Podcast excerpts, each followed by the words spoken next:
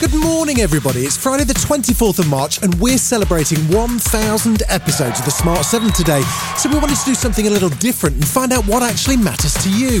You may have noticed we released a survey last week to find out what you think about the state of the nation. Thousands of you sent in a response. Thank you so much. We asked you 7 questions and this is what you had to say. Safe to say, the nation's pretty angry but hopeful, which is nice. The Smart 7. It's news, but not the news.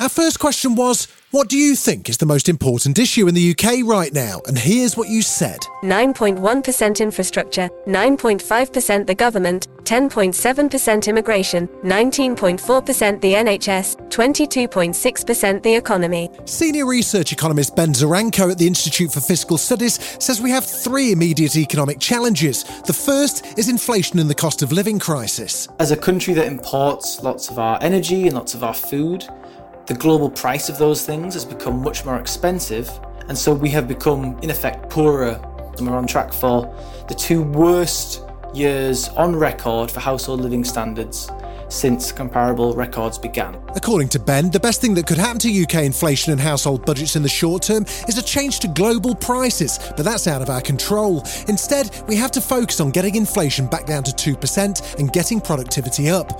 Which brings us to our second biggest challenge, low productivity. If you look at the UK as a whole, and you look at how much stuff we produce per hour worked, it's considerably below a country like Germany or a country like the United States. It's particularly centralised and reliant on one corner of the country for lots of its economic dynamism, which isn't the case in some other places.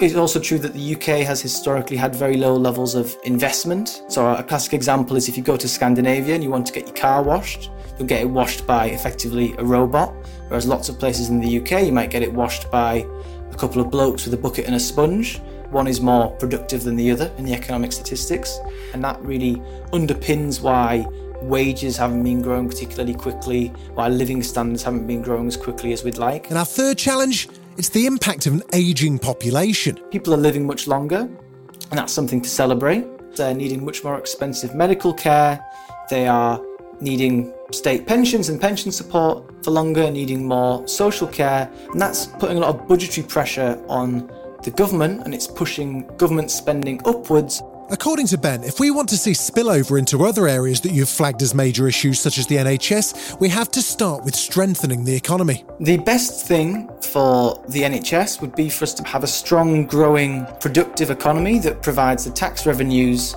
that would be required to pump money into the NHS and raise quality, invest in the new drugs and the new equipment and investment in staffing, that would allow the health service to recover from the pandemic and then continually improve as the years go on. And so we shouldn't be seeing these things as separate. We should be seeing policies that act to boost economic growth and boost business performance will bring back the tax revenues needed to invest in our public services.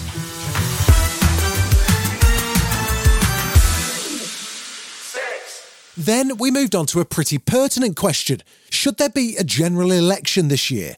A whopping 86.7% of you said yes. Nearly 907,000 people signed a petition last year asking for an immediate general election to be called. And the numbers make this one of the most popular petitions considered by the Petitions Committee to date. The petition is very clear in its demand. It states, call an immediate general election to end the chaos of the current government so that the people can decide who should lead us through the unprecedented crises threatening the UK. It was debated in Parliament in October 2022, but rejected. The government responded with, the UK is a parliamentary democracy and the Conservative Party remains the majority party. The Prime Minister's pledge to ensure opportunity and prosperity for all people and future generations. But according to our survey, the large majority of respondents don't want to wait until 2024 for the next general election. You want one right now. So, could a general election be forced?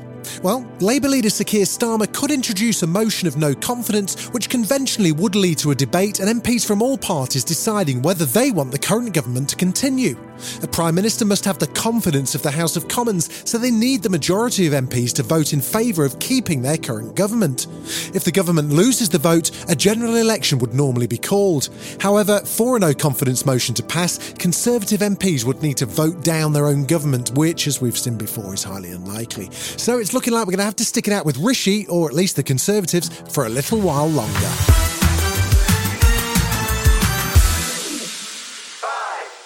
Our next question was this. Do you think the BBC licence fee should be scrapped? The licence fee has been in place for the best part of 100 years, and it may well be come 2027, when the BBC's current Royal Charter is renewed, that the government may look to introduce a different funding model for the BBC. That's Jake Kanter, investigations editor for Deadline Hollywood. 66.5% of you said the £159 fee should be abolished. It's a stance that many, including Gary Lineker, agree with. The licence fee allows us to watch BBC channels and BBC radio advert-free and allows the BBC to remain independent, but many argue that it's an undemocratic model with an especially outdated punishment. Jake explains more. So if you fail to pay the licence fee and you are still engaging with the BBC, you can go to prison for that. And what we see in the research is that actually it disproportionately impacts women, because women are at home when the licence fee, men and women come and knock on your door and say, "Where's our money?" And generally women are more often likely to be the bill payer. And so there's this need to address that gender imbalance in the way that prosecution is being pursued over the licence fee. There's no telling exactly how a new model might work, but Jake has a few thoughts. They could go down that route and basically turn the BBC into a version of Netflix. They could look at advertising, though that will probably be deeply unpopular with Channel 4 and ITV, because if the BBC comes in and starts taking up advertising revenue, then ITV and Channel 4 are going to lose out. You could see the licence fee become something like a council tax. Another suggestion, which is actually garnering a reasonable amount of support, is a sort of pick and mix. The government will provide the BBC with some basis of public funding, and that public funding will be used to fund what is sort of known as market failure genres, things like news, current affairs, arts programming maybe. So can we expect to stop paying the licence fee without being sent to jail? It sort of depends who the government is. It's clear that the Conservative government would like to dispose of the licence fee if they can. It's not so clear that Labour feel the same. And if Keir Starmer was to win the next election, then I think that would probably guarantee the safety of the licence fee. That's my bet. And it would stick around in some form for another decade.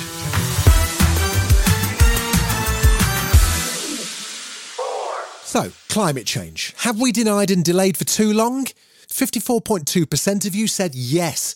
So we called up Professor Yadvinder Malhi from the University of Oxford to explain why we're wrong about that view. It is never too late, because every action we take reduces the amount of climate change, the severity of climate change that we will face. And actually, in our entire lifetimes, it'll never be too late to do something important. So that day when it's too late is not going to come in your lifetime or my lifetime. But every action we take or don't take will affect how severe climate change is. I think saying it's too late is a deliberate act of inaction. Some people genuinely feel that, but I think there's also vested interests who want us to believe it's too late so that we don't take the type of strong actions that are required to deal with the issue. It's better to have people feel disempowered and disengaged than rather be activated and active citizens. The Climate Change Act commits the UK government by law to reducing greenhouse gas emissions by at least 100% of 1990 levels, net zero, by 2050. That goal was set up to help us avoid 1.5 degrees Celsius temperature rise, but it looks like no matter what we do, that increase in temperature is looking pretty inevitable, which is probably why so many of you think that it's too late. Once you start getting above 1.5 degrees, you start seeing increased risk of damage, whether to coral reefs or just low-lying islands flooding, more extreme events.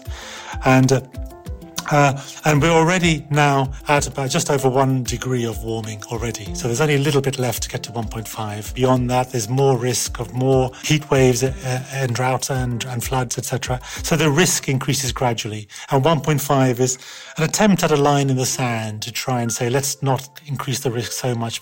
But if we do overshoot 1.5, and I confess probably we will, 1.6 is still better than 1.7. 1.7 is still better than 1.8. And then after we reach that peak, to start cooling afterwards by drawing down carbon out of the atmosphere. But in order to limit global warming, we need to act on a larger scale. We might have given up plastic bags, but sadly it's not just about individual action. We need to ensure our food system isn't such a contributor to climate change in terms of degradation of soils, in terms of degradation of nature, and at the same time restore areas of the world that are degraded so they absorb carbon, slow down climate change, and protect areas such as the tropical rainforests and the big stores of carbon. But also, beyond the natural world, I think we need to accelerate the transition to clean energy. And the amazing thing is the solution's already there. We already have energy that's cheaper than fossil fuels everywhere. And it's a mixture. It's the only reason that why it's not going faster than it is inertia and vested interests. I think that the biggest one is to just have a wide increased recognition that fossil fuels need to stay in the ground. Not ideal when every Prime Minister who spent an hour in office tries to grant licences for companies to drill for oil in the North Sea. Yes, we're looking at you, Liz Truss. Still to come on our 1000th episode of The Smart 7, a bit of AI, a bit of patriotism, and how stressed are you? Right after this. It's that time of the year. Your vacation is coming up. You can already hear the beach waves, feel the warm breeze, relax, and think about work. You really, really want it all to work out while you're away. Monday.com gives you and the team that peace of mind. When all work is on one platform and everyone's in sync, things just flow. Wherever you are, tap the banner to go to Monday.com.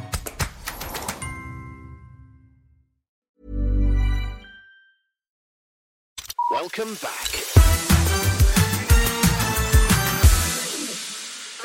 To celebrate our 1000th episode, we're looking back at your responses to our survey judging the state of the nation. Ask yourself this, how do you feel? I mean, how do you really feel? Not just about today, but on a scale of zen to stressed. Are you feeling pretty relaxed, or is it all getting a bit too much? Well, the majority of you, 41.7% actually, rated yourself an incredible 4 out of 5 on that stressometer.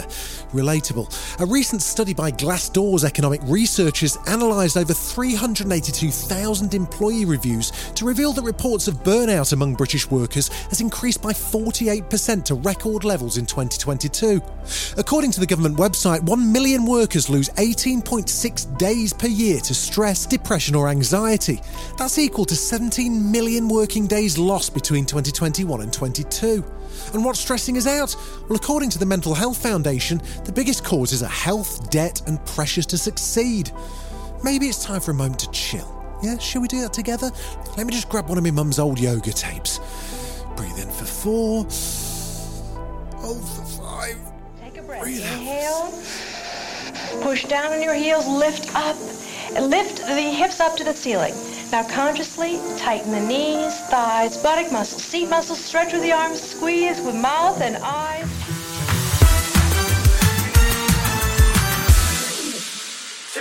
ChatGPT and Dall-E and Mid-journey, all these AI bots have been everywhere the past couple of months. So our penultimate question asked you this: will AI make the UK a better or worse place to live in about 1,000 days? 63.6% of you said yes, it'll be better, 30.8% of you said no, it's going to be worse, and 5.6% of you worryingly said that AI will have eradicated the human race by then. That's cheery. So who better to ask? We asked ChatGPT to give us some benefits and drawbacks. It said, it will increase productivity by automating tasks, allowing workers to focus on higher value work. It will enhance public safety by analysing crime patterns and predicting potential threats. However, it may also lead to job displacement as AI takes over more routine tasks, particularly for those in low-skilled positions. And that may lead to increased inequality as the benefits of AI may be concentrated in the hands of a small number of people. Anything else, ChatGPT? AI systems may perpetuate bias biases, and discrimination, particularly if they are trained on biased data or programmed by individuals with their own biases. Autonomous weapon systems powered by AI may be developed. Autonomous weapon? Blimey, maybe 5.6% of you were right about AI destroying us.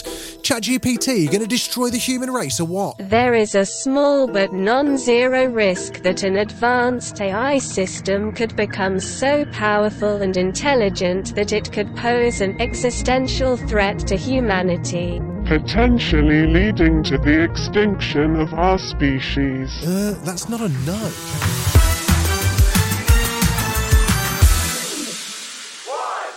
And finally, we wanted to know what you really think of the country, despite 8% of you wanting to move to the US.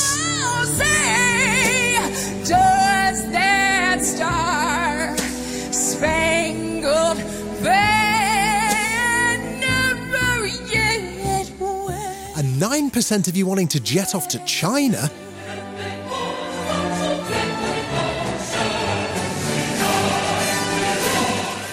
Good to know that the tantalising prospect of Brian May performing at the King's coronation has kept 35% of you in the UK. Royal Britannia.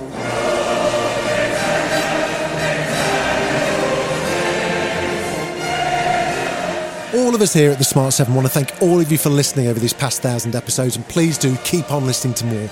Big shout out to Acast, big shout out to Spotify, big shout out to Apple, and of course all of our partners and advertisers that have chosen to work with us. And congratulations to Lizzie in Hertfordshire. You were drawn out of the hat for taking part in the survey, and you've won £100 in Amazon vouchers. We'll be in touch.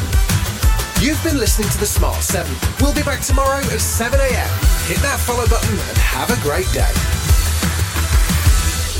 Give us 7 minutes, and we'll give you the world. When you need mealtime inspiration, it's worth shopping Kroger, where you'll find over 30,000 mouthwatering choices that excite your inner foodie. And no matter what tasty choice you make, you'll enjoy our everyday low prices, plus extra ways to save, like digital coupons worth over $600 each week. You can also save up to $1 off per gallon at the pump with fuel points. More savings and more inspiring flavors make shopping Kroger worth it every time. Kroger, fresh for everyone. Fuel restrictions apply.